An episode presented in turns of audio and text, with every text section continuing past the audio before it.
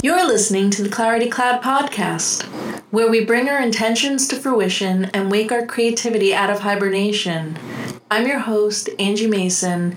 Together, we are the seekers, we are the dreamers, dreaming ourselves awake. Gray skies, black heart. I need to find some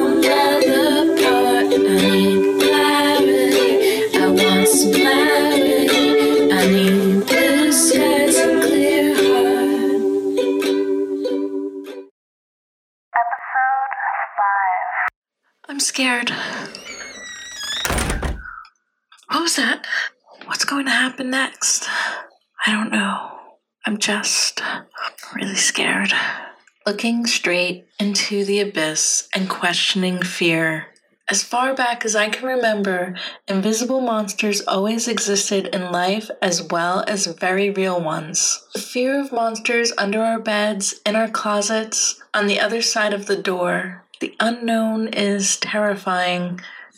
This episode will focus more on the imaginary ones, the ones that we create in our daily lives, the ones that we manufacture in our minds and ultimately have some control over. You know those fears, namely the ones that evoke fear in our hearts, making our skin pale and stomach turn and sink. Who knew the imaginary realm of manufactured fear held such power with very real world physical outcomes? It really messes with you if you let it. The fear of possibility, the fear of the unknown, the fear of failing, the fear of success, the fear of running out of ideas, the fear of being rejected, and on and on. Being a creative person and artist, you deal with a great amount of potential fear factors constantly. How do you cope?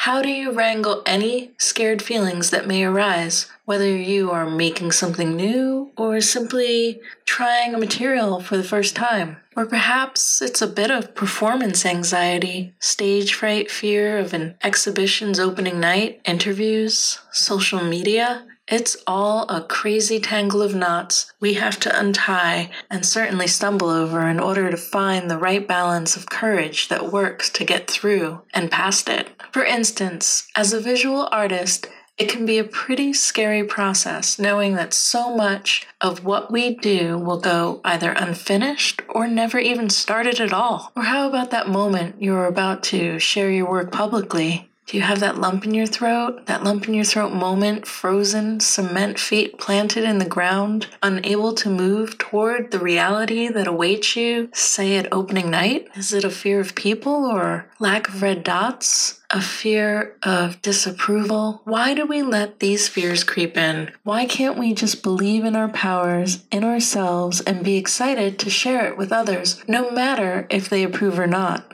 No one is liked 100% of the time. There are always going to be trolls and haters and critics. It's just a part of life. Why do we have to allow our special moments to be stolen from us, hijacked by our fears, getting wrapped up in some kind of dramatic horror show?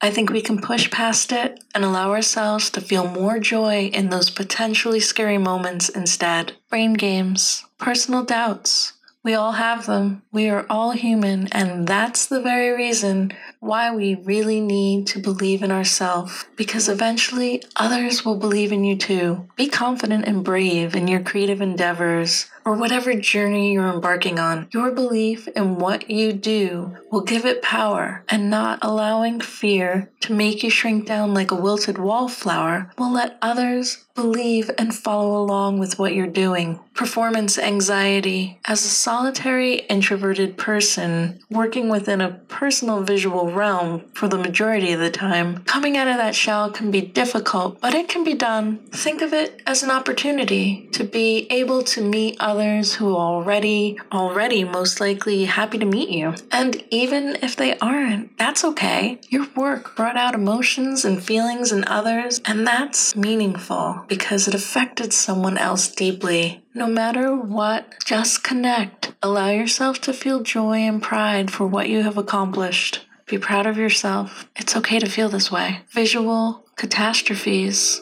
materials meltdown. Now, I'm speaking as a visual artist here. Have you ever been working on a painting and reached a point where you slow down out of fear? You're almost scared to really paint. You get too precious, and this fear of messing up just creates a bigger obstacle in getting your piece to the place where you want it to be. When I find myself in this predicament, instead of letting the precious fear lock up my hands, I just mix a new color and paint over the area where I was lingering on too cautiously, or just begin fresh and confident in my mark making. When we become too precious with our work, we are nervous and scared. The next move might mess everything up. We are not being honest and confident. We're giving ourselves over to fear. Try it the next time you find yourself becoming too precious. Either just paint over it and start over, or go do a fresh piece to shake off these nerves and then return to your work confident and clear minded. Blank canvas, tabula rasa. Tabula rasa is a Latin phrase often translated as blank slate in English. It originates from the Roman tabula used for notes, which was blanked by heating the wax and then smoothing it. This roughly equates to the English term blank slate, or more literally, erased slate, which refers to the emptiness of a slate prior to being written on with chalk. Both may be renewed repeatedly by melting the wax of the tablet or erasing the chalk on the slate. That feeling of blankness, of a blank slate, the feeling of starting over, a new beginning, that can be terrifying. Facing every new painting, drawing, and journal that blank surface that greets us sure feels like a lot of pressure sometimes. For me, the way that I quickly get over this is just by laying in color blocks or mark making and automatic writing. I just start the process. I don't think too hard. I just get into it and let things form. Don't get hung up on the blank slate. Red dot danger. Do you let yourself get wrapped up in worry if you will sell your work or not? Does it affect the actual work you are making? Do you create work that you think might sell? Or do you manage to take a more healthy route and separate the two stages and create work out of a real deep rooted place of meaning within yourself and then decide after the fact to try to sell it after it is created? That red dot panic I have seen people get hung up on. It seems to be such an unhealthy, damaging cycle. Some I have seen put all the worth and value into sales, and when they were lacking, it drove them to give up on their creative self, never producing any work ever again. Showing in a gallery obviously has financial goals to sell the work and make money, but somehow there has to be a way to not devalue yourself or any unsold body of work. Just keep going. Selling is great, but whether or not your art is fitting into a current art market shouldn't be the guiding force for your creative process. Well, maybe that's your goal, but simply as a human who is creating something for deeper meaning, knowing that if your work doesn't sell, it still has value, and you certainly have value as well. Don't get too hung up on the red dot panic. It is okay if you don't sell your work. Keep trying. Eventually, the right people will find you. There's a quote from Oscar Wilde that fits within this idea of artists and money and finances. And that quote is When bankers get together for dinner, they discuss art. When artists get together for dinner, they discuss money. Digital distractions, social media meltdown, Getting over the fear of sharing yourself on a public platform online and also learning the right amount of what you want to share is an individual journey and a choice we all make for ourselves. Do what feels right for you. Just keep your heart open and let things get in. There's a quote from Rollo May from the book The Courage to Create Social Courage it is the courage to relate to other human beings, the capacity to risk oneself in the hope of achieving meaningful intimacy. It is the courage to invest in oneself over a period of time in a relationship that will demand an increasing openness. The glowing void of comparison and doom just learn to recognize when your brain starts to go down this path and turn off onto this dead end drive. Focus on your path. Don't let other people's journeys blur your direction of where you're going. We all have unique circumstances and groups of people we engage with. Nurture that. Be grateful for that. Don't feel scared that you aren't as whole or exciting as someone else's life. Competition, comparison is a nightmare. We all have those moments, and they can be terrifying, yet we don't have to let it take over us. Realize that it's not real, shake it off, and know there is enough sky for all the stars to shine. Same goes for artists. Just do your work, make your vision's path. Don't focus on another's person's life path that they're on. Just doing that makes yours blurry. So focus on your path, embrace yours, and proceed with excitement. There's a quote from the book Art and Fear that says, Habits are the peripheral vision of the mind. This quote to me says so much of how good creative habits will help keep you on a clear path, not letting any amount of fear that rises up blur our intentions. If I just keep at my drawing and writing ideas and pushing them along, even when worry and fear creeps in, the constant act of creative habits will help steer you in a good direction rather than letting fear steal you away from yourself. External factors, the things we don't have total control over, real world fears and daily headline politics. Yes, we live in some truly dark, dystopian days. It can make you want to curl up into a ball sometimes. But how can we channel this fear into something more productive? For myself, I found getting involved with issues I cared about and taking part in charity shows that helped raise money toward helping whatever cause that the event was circled around. I also took to getting involved in various protests and making signs and artwork to communicate my frustrations rather than sit paralyzed in fear. I wanted to remain engaged. I also wanted to be productive, and those were some of the ways that I have navigated these rough waters. But also, how do we navigate the daily bombardments thrown at us, making us exhausted and dizzy from all the headline news? My answer for myself was simply to turn it off and only consume in digestible amounts, allowing me to keep my wits straight and actually be of some help to myself and others around me. It can be a rabbit hole void. We can easily get sucked into that pit. And I know I need to be engaged, yet I also need to find a healthy balance that works for myself as a citizen, allowing me to remain engaged not only with my country, but with personal goals. It's a real balancing act.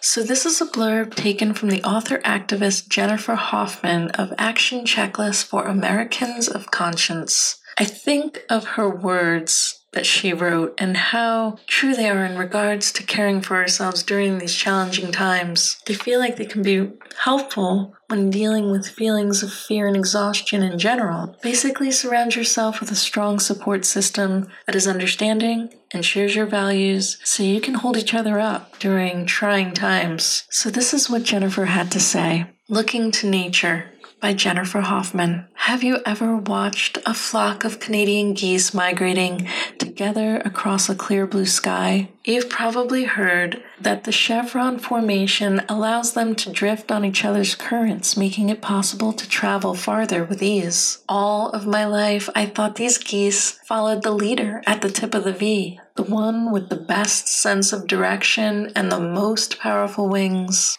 But I learned recently that each goose takes a turn at leading. As the leader tires, another goose takes over and takes their place, and then another, and then another. They all know the way, and that takes them far. Watch them closely, and you will see. Rest. Realize that you've already been flapping for months. Rather than take a permanent nosedive, begin to accept fatigue as part of the journey, just like these geese do. When weariness arises, give yourself over to it. Give your wings time to rest. Allow yourself to glide while others keep flapping.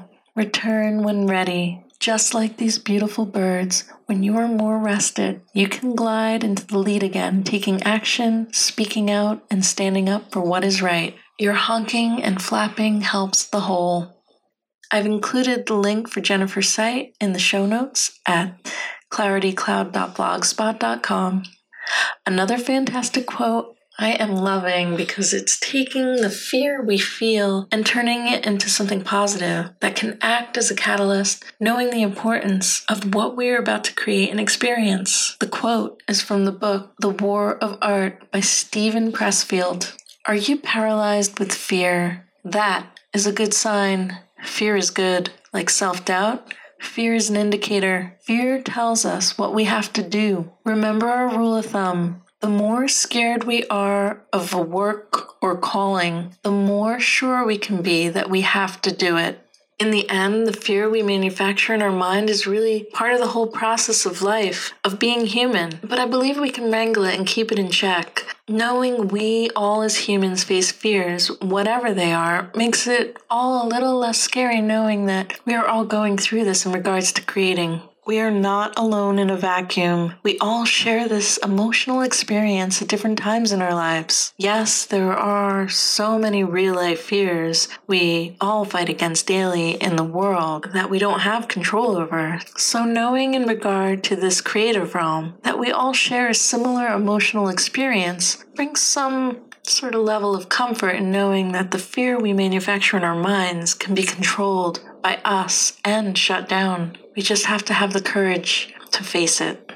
Some further resources I have included in the show notes that you can find at claritycloud.blogspot.com some various links to inspiring, helpful words from some online authors to some key solid books on the creative process that I personally have found helpful in my journey, many of which I read during my time in art school, yet I will find myself going back for words of encouragement when I'm feeling a bit lost. I hope they can bring you some comfort as well. Thanks so much for listening to episode 5 Fear. I hope you're enjoying this podcast as much as I enjoy creating it for us. If you would like to show your support, you can do so in various ways, such as becoming a patron at patreon.com slash Angie Mason. That's P-A-T-R-E-O-N dot com slash Angie Mason. You can also simply donate at paypal.me slash Angie Mason Art. Or if you simply are a fan of my art and want to follow along over on Instagram or Facebook, please find me at Angie Mason Art. I also wanted to mention some upcoming existing art events that I have going on. The first one that I want to mention is uh, this past spring, I took part in a cat exhibition during a cat convention that was curated by the fantastic Parlor Gallery in Asbury Park.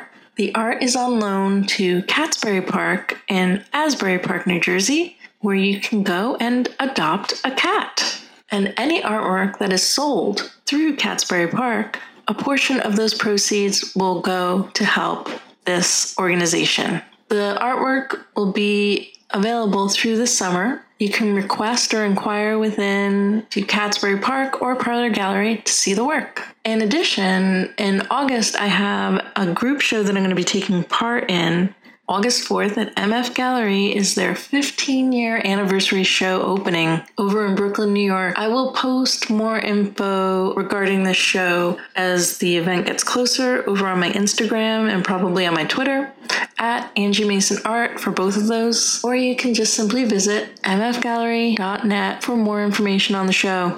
Again, thank you all for following along on this new journey. If you have any questions, you can just tweet me at Angie Mason Art on Twitter or email me Angie at angiemason.com. A huge thanks to all of you who took the time to subscribe, rate, and review over on iTunes. It really helps a lot that you guys took the time to subscribe, rate, and review. Thank you. It really helps this podcast grow. And if you haven't yet, please consider dropping by iTunes to subscribe, rate, and review. Till next time, guys, I'm Angie. Dream yourself awake. You have been listening to the Clarity Cloud podcast. Please comment and review and follow along by subscribing to this podcast. Your engagement helps us reach a wider audience, allowing us to grow. So thank you. You can also find us at claritycloud.blogspot.com. This is where we will be posting show notes as well as links to our podcasts and other fun treats. You can also reach me on Twitter. Tweet me at Angie Mason Art. I'm your host, Angie Mason. Thanks for your attention and hearts. Keep doing, keep being, and dream yourself awake. See you next time. Gray skies, black heart.